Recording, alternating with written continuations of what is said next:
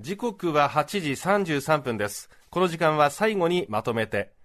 えー、今週私が気になったニュースについて取り上げますが、今日はですね、今週召集された通常国会について、TBS ラジオの澤田大樹記者に話を聞きます。澤田さんおはようございます。おはようございます。よろしくお願いします。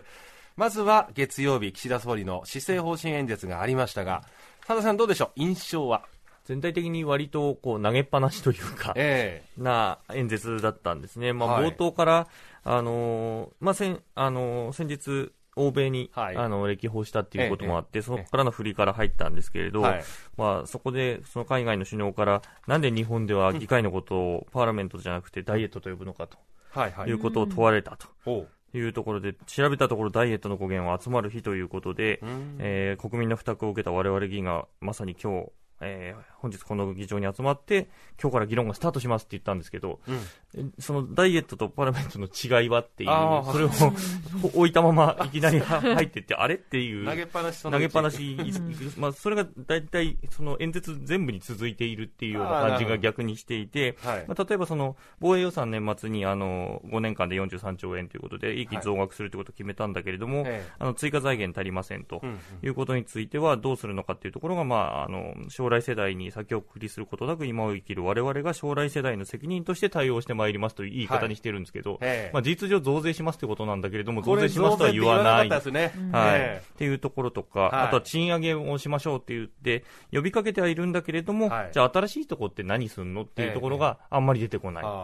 新しいのは、まあ、新しい職務給っていうのを導入しますよっていうこと、まあ、それで賃上げにしてくださいねっていうのが、まあ、少し新しかったかなってぐらいなんですけど、基本的にはみんな企業にお願いしますっていうところではあって、新しくはない。なで、じゃあ子育て政策どうかと。まあ、異次元の子育て政策をしますと、い。うことを言ってたんだけれども、はい、まあ、子供ファーストの経済社会を、えー、作り上げて、えー、出生率発展させなければいけないと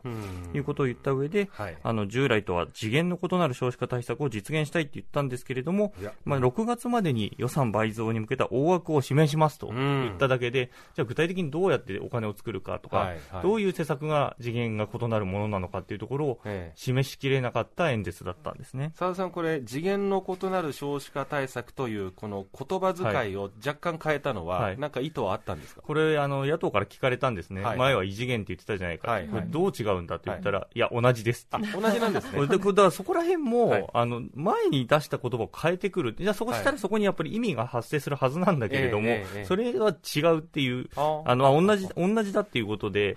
何なんだっていうふうにやっぱり見てる方が思うというか、はい。本気度がやっぱりそのワードで、こういう政策やります、はい、こういう政策やります、こういう政策やります、予算はこうしますっていうことまでバンって出してきたら、すごく強いアピールになったと思うんですけれども、はい、そうはならない演説だったですね。うん、で、あの、まあ、どういう、えー、こ子供に政策っていうのはやっぱ投資だと。いうことは、まあ、このずっと岸田さん言ってるんだけれども、じゃあどういうふうに、えー、安定的に支えていきますかっていうところについては、え。あのー、考えてまいりますと。言ってましたね。考えてまいります。もうやっぱりさすがに議場からはこれから考えるのかっていうやじが飛んだというところで、ちょっと言葉だけが先走っている感じがすごくしましたね。うん。で、まあ、施政方針演説があって、はい、一方で、水、木、金は今度、各党の代表質問がありましたね。はい、そうですね、はい、で野党側なんですけれども、防衛費の増額については、まあ、党によって、えー、賛否様々なんですけれども、はい、基本的にそれによる増税については反対しますというのが、野党の割と統一した意見でした。はい、で特にあともう一個注目だったのは、はい、あの自民党の茂木幹事長の代表質問だったんですね。でこれ与党側の代表質問って割とまあ与党の政策だったり、あるいは政府の政策をまあ褒めるとか、はいはい、えー、逆に政府に言いたいことを言ってもらうような、パス、ね。えー、パスを出すような、はい、あの質問になるんですけれども、えー、茂木さんはいくつかぶっ込んできたというか、はいはい、あのおっていうところがあったんですね。それ一つは、はい、あの、児童手当についてなんですけれども、すべての子供の育ちを、えー、支えるという観点から、所得制限を撤廃するべきだと考えますと。はい、これ野党側からも声が上がるぐらい、うん、おーっていう感じだったんですね。ただこれに対して、総理がじゃあ、やりましょうって言ってくるのかと思ったら、そこは明言しないっていうところで、でこれ、後日あの、毎日新聞が報じたんですけれども、これは事前すり合わせとかがなかったと。なかったっていうことで、じゃあこれどうなっていくのかっていうところは、まあ、あの通常国会の一つの論点になるかなというふうに思います。はい、でそれからもう一つはその、ウクライナあの、ロシアのウクライナ侵攻に関連してなんですけれども、総理自らウクライナを訪問して、あのゼレンスキー大統領と首脳会談とか、あと現地の状況視察とかをするのは望ましいという提案をしたんですね。はい、で、これもいきなり出てきたっていうところもあっ、で総理は諸般の状況を踏まえて検討していくと答えたということ、はい、これは割と踏み込んだことを、まあ、あの茂木さんは出してきたなというふうに思います。これいずれも、まあ、あの通常国会の論点の一つになってくるかなというふうに思いますね。はい。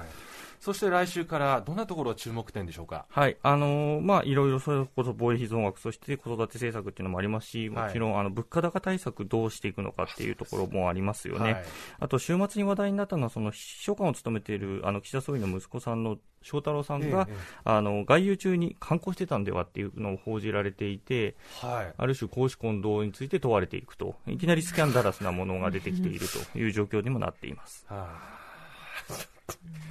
そうか。あとは、だからもう、この後の論戦ですよね。はい、もう細かくはいくつもありますね。あの、数年前に廃案になったあの入管法の改正案とかも出てくるので、重要法案がすごく多いんですね、今回の国会に関しては。はい、だからあの予算だけじゃなくて、その後も含めて、どういう法律が通ってくるか、どうその過程でどういう議論がなされていくのかっていうのはしっかり見ていかなきゃいけないし、こちらも報じていかなければいけないなというふうに思います。はい。え今日は今週召集された通常国会について TBS ラジオの澤田大樹記者に聞きました。